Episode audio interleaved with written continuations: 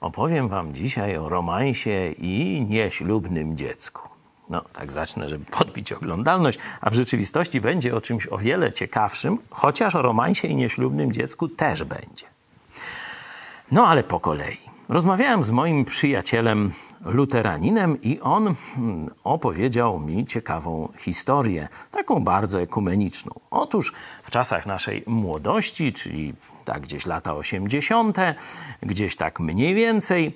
Jeden z luteran ze Śląska Cieszyńskiego, to jest takie miejsce w Polsce, gdzie protestanci są w niektórych miejscowościach większością i tam zachowała się dzięki nim polskość przeciwko zaborowi katolickiemu austriackiemu.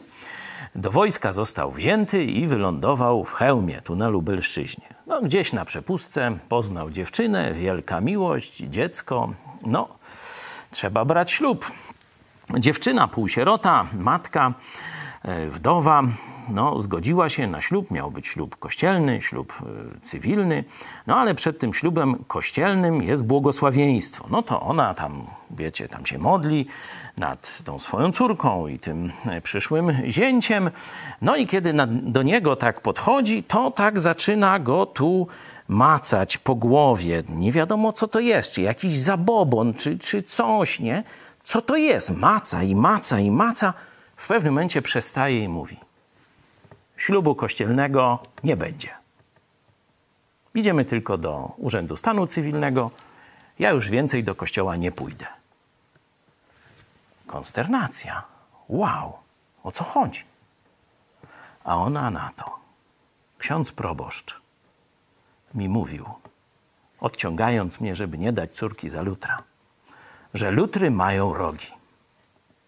Ja se sprawdziłam. I nie mają.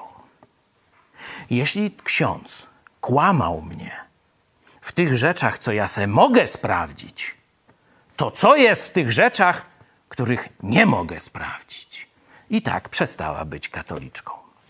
Jest przykład Biblii w 17 rozdziale w Dziejach Apostolskich, 11 rozdział, zobaczcie sobie, 11 werset, 17 rozdział o Żydach w Berei, którzy byli szlachetniejszego usposobienia, bo sprawdzali w Biblii, czy nawet apostoł Paweł prawdę im mówi.